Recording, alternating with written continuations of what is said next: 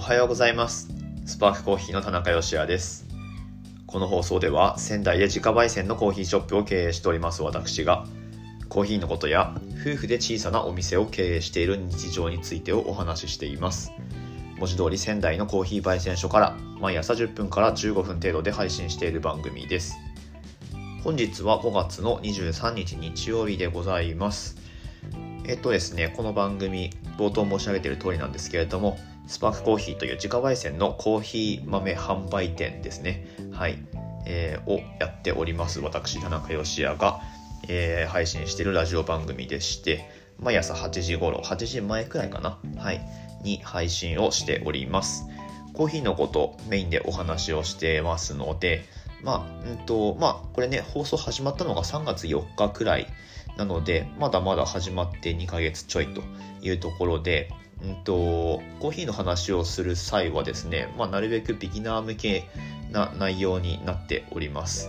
はい。まあ、プロ向けのなんか突っ込んだ話っていうよりは、えっ、ー、と、まあ、多くの人に聞いてほしいなっていう、まだそういう段階だと思うので、なるべくえー、噛み砕いてちょっとね普通に我々プロとして使っている言葉でも、まあ、一般に浸透してなかったりもするので、まあ、そういったものを分かりやすく噛み砕きながら説明をしたりとかあとはおすすめのコーヒーのコーヒーの入れ方について話したことあるかな。まあまあ入れ方だったりとかおすすめの器具だったりとかっていうところを、え、ピックアップしてこれまでも話してきたと思います。加えてえーと、夫婦で小さなお店をやってる日常っていうことですけれども、はいえーと、仙台という地方都市でですね実店舗、まあ、オンラインショップもやってますけれどもこれを経営していてまあまあどうにか6年目かな今、えー、まあ軌道に乗ってるのかどうかは分かりませんけれども、まあ、コロナもあるのでちょっと浮き沈みはありますが、まあ、どうにか食うには困らない程度には続けられているというところで、まあ、そういったところから何かお店を経営するためのヒントみたいなことについてもお話しできると思いますしまあ現在進行形でこのコロナコロナの 状況だったりとかあとは夫婦で経営しているっていうところで、まあ、ライフステージの変化っていうのがあるわけですね。っていうのは今妻は妊娠をしてましてちょうどねあの出産控えて入院中なんですけれども、はいまあ、そういった状況についても、まあ、あのお話しするようにしてますのでそういったところあの単純にエンタメとして楽しんでいただけるようなそんな内容のラジオになっております。はいということで、この番組ですね、スポンサー枠を募集をしておりまして、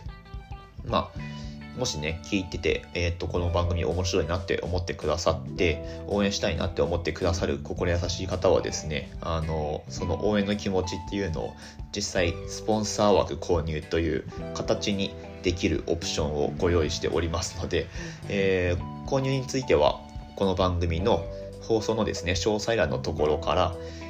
スポンサー枠購入に関する私のノートの方に、えー、記事を書いてますので、そちらの記事を読んでいただいた上で、えー、スポンサー枠購入ということができますので、ぜひぜひご検討ください。金額は自由になってまして、お名前と番組で呼ばれたいお名前ですね。そちらと、あと何かやられてる活動とかがあれば、私読み上げますので、はい、あの、心を込めて、えー、読み上げさせていただきますので、ぜひぜひご検討ください。えー、といったところで、オープニングトークが長くなりましたね。はい。今日はですね、まあ、日曜日っていうこともあって、ゆるく、ちょっと思い出話みたいな感じになるんですけれども、シルク・ド・ソレイユとの思い出ということについてお話ししてみようと思いますので、ぜひ最後までお付き合いください。この番組は小さなお店を応援するあなたを応援しています。はい、ということで、シルク・ド・ソレイユの日本公演って日本上陸したのって結構前だったのかな？2000年代入ってからとかなのかちょっと分かりかねますがまあえっと割と昔からというかうん結構前からやってたと思うんですけれどもでそのシルク・ド・ソレイユの日本公演の中に仙台会場が加わったのって東日本大震災の後からだったと思うんですよ。まあ、えっ、ー、と、震災復興っていう意味合いもあって、仙台にも来てくれるようになったっていうことだと思うんですけれども、まあ、そもそもシルク・ド・ソレイユって皆さんご存知ですかね？はい。あの、太陽のサーカス団っていう風に訳されると思うんですけれども、シルクっていうのがサーカスですね。フランス語だったと思います、多分。で、ソレイユっていうのが太陽で、えー、太陽のサーカス団っていうことで、カナダのケベック州モントリオールっていうところに本拠地のあるサーカス団ですけれども、まあ、世界最大のパフォーマー集団ですよね。はい、ちょっと今コロナで、えー、現状どうなってるのかわからないですしワールドツアーとかも多分中止せざるを得ない状況だと思うんですけれども、はい、もうでそのシルク・ド・ソレイユの特徴としては、まあ、動物を使わないっていうのが一つありますよね。で裏を返せばあの人間の身体能力の凄さを見せるみたいなパフォームが、まあ、一つ特徴と言えるわけです。はいまあ、そんな感じで、えっと、地震の後仙台にも日本ツアーの時は来てくれるようになってたんですけれども、まあ、僕らそういうことに疎くってですねあのもちろん見に行ったこともなかったんですがあれは2017年お店をオープンしたのが2015年の10月なんでまあえっ、と2年目かな？2年経ったくらいの時にまあ、3月末くらいからなんかお客さんで外国人の人多いなっていうのはちょっと思ってたんですね。はい。まあ、近くの学校の ALT の人たちなのかなぐらいに思ってたんですけれども、まあ、それにしてもなんか多いなとでしかもなんか外国人って言ってもアングロサクソン系ででしかもなんかちょっとマッチョなシュッとしたまあ男女問わずですね女性の方もなんかすごいえこんな人仙台にいるみたいなあのすごいすごい美人なんだけどなんかめっちゃマッチョというかすごいシュッとしてるんですよねうんな感じの人たちがよく出入りしてくれるようになってっていうところにそのシルク・ド・ソレイユが仙台会場で公演のために来てるみたいなのをなんか小耳に挟んだんですよね。でまあその日もその日もっていうか、うん、ある日その来てる人たちに「あのサーカスで来てるの?」みたいな聞いたらうんそうだよっていう感じでえー、っと、うん、言っててでそうなので実際パフォーマーの人も来てるしで裏方のなんかそのなんだろう音響とかライティングとかの人も来てるしっていう感じでもうあのみんな来てるんですようちの店に。でシルク・ド・ソレイユのチームってあれ200人くらいって言ったかな？200人くらいえー、っとまあ日本人とあとはその世界回ってる人たち合わせて200人くらいっていうことだったんですけれどもまあなんかそのうちの割とコアなメンバーがすげえみんなうちのお店来てくれててで仙台の会場っていうのがちょっとローカルな話になりますけど仙台駅からえっ、とちょっと離れたところにあるんですね。仙台のそのテントが。そうそうサーカス団なんであのテント張ってやるんですよ。まあ、テントって言ってもねもちろんでかい、えー、大掛かりな工事設営工事をやって作るわけなんですけれども、はい。まあ、長町っていうところ会場でいつも仙台ではやってるんですね。なので仙台駅と長町のちょうど間くらいにうちの店があるんですよ。で彼らは仙台駅近くのホテルに泊まってるのでまあ、あの会場に行くたびにうち通るわけですね。でそこでまあやっぱりコーヒーがないとえー、生きていけない 人たちなのかうちのお店使ってくれるわけですよ。はい。でもう本当その2ヶ月くらいの間毎日のように会うんでもう大体名前を覚えちゃうんですよね。名前覚えるし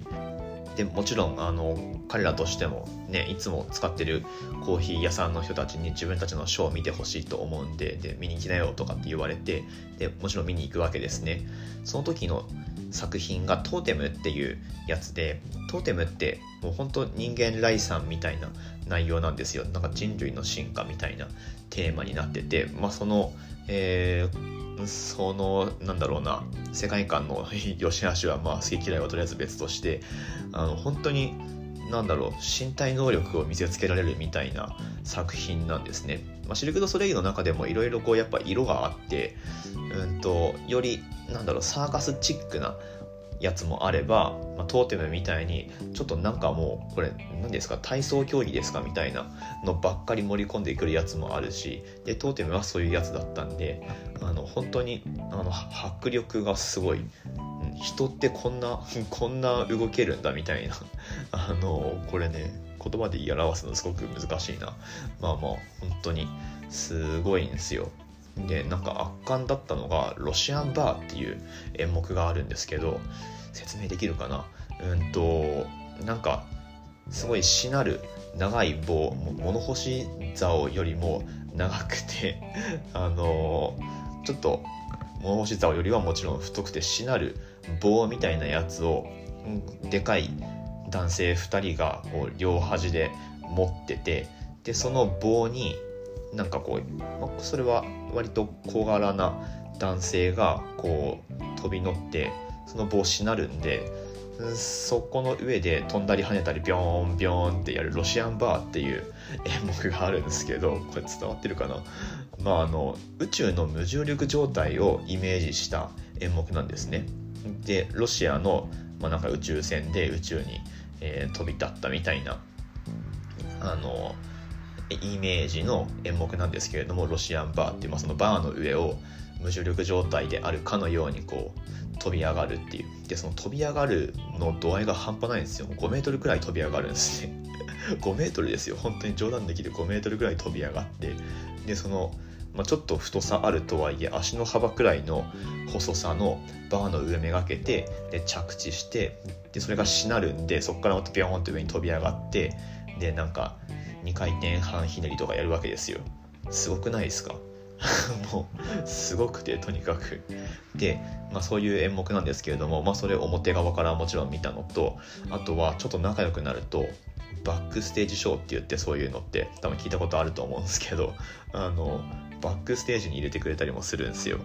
はい。なので表側から見たしで裏側からも見てでそのショーの間ってその次にやる演目に出る人たちはもう最終調整のためにやっぱり練習するわけですよでその練習場で、まあ、鉄棒やってる人もいるしえっ、ー、とまあ一輪車やってる人もいるしでそのロシアンバーですねでロシアンロシアンバーは本当になんかこう事故が起こったら一番やばいやつなんで本当になんかやる前にみんなエンジン組んで「えい!」みたいな感じですげえ気合い入れてで実際本番と本番さながらでこうビョンビョン飛んでるんですね。でバックステージショーなんでめちゃくちゃ近いんですよ。めちゃくちゃ近い距離でおおおおすげえみたいな感じでそのパフォーマーの人がやってるのを見たりとかっていう、えー、こともあってまあねその2ヶ月間なんかすごいすげえ僕ら的にもなんかふわふわした感じで あのお店の中午前中は本当にそのシルクの人たちばっかりだから午前中あれ外国人しか来てないなみたいな あのそんな感じだったんですよね。はい。っていうのが思い出されるのが5月の下旬くらい。シルクの仙台公演って大体5月下旬くらいに終わるんでまあなので今日ねあのまあ、何かっていうと Facebook とかでもうこの時期あなたこれしてましたよねみたいなのが出るじゃないですか、まあ、ああいうので最近シルクの写真がちょいちょい出てくるんですよね、まあ、それでそろそろお別れの時期だったんで、まあ、みんなとこう写真撮ってるお店で写真撮ってるのがこう出てきてああこんなことやってたなっていうのが思い出されてましたっていう、えー、ただの思い出話でございました。はい、えー、いかがだったでしょうか？ちなみにそのロシアンバーであのパフォームしてた演者の一人にニキータっていうやつがいるんですけれども、まあ、若くてイケメンだしでそんなえっ、ー、と本当センターでビョンビョン飛んでる感じの人気者だったんですけれども、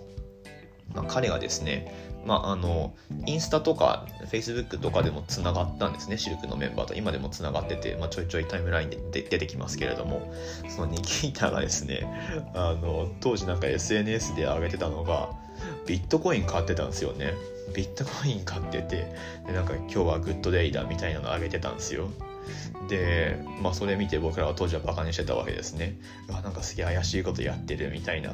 感じでまあなんか意外とそういうとこあるんだみたいな感じでこう見てたんですけど今ねその当時買ってたやつが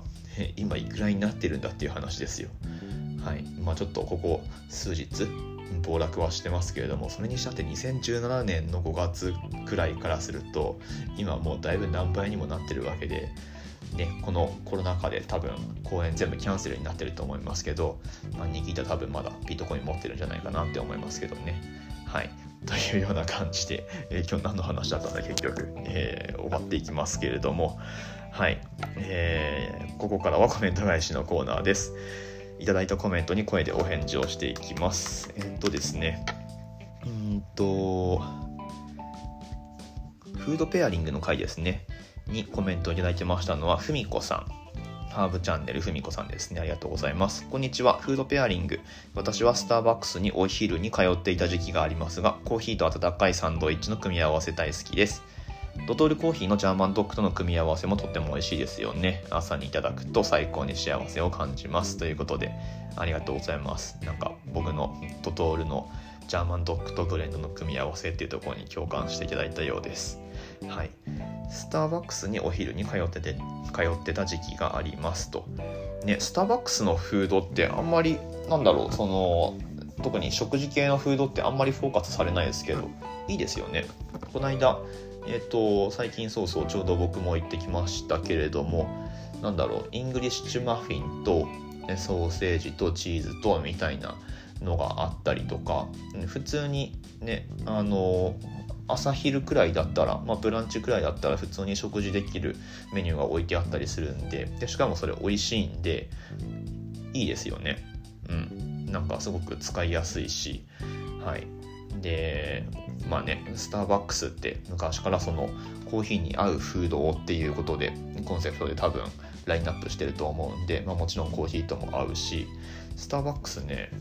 いいんですよね。はい。いやだからなんかチェーン店とかってあの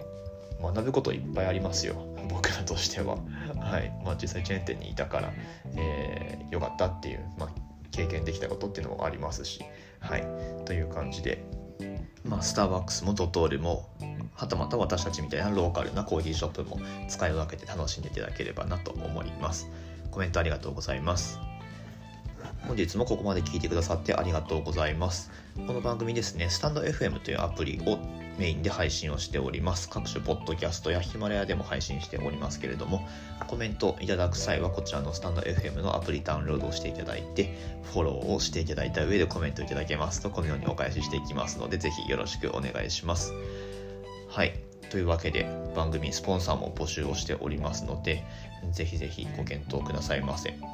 それでは明日の放送でまたお会いしましょう。美味しいコーヒーで一日が輝く Good Coffee Sparks Your Day スパークコーヒーの田中でした。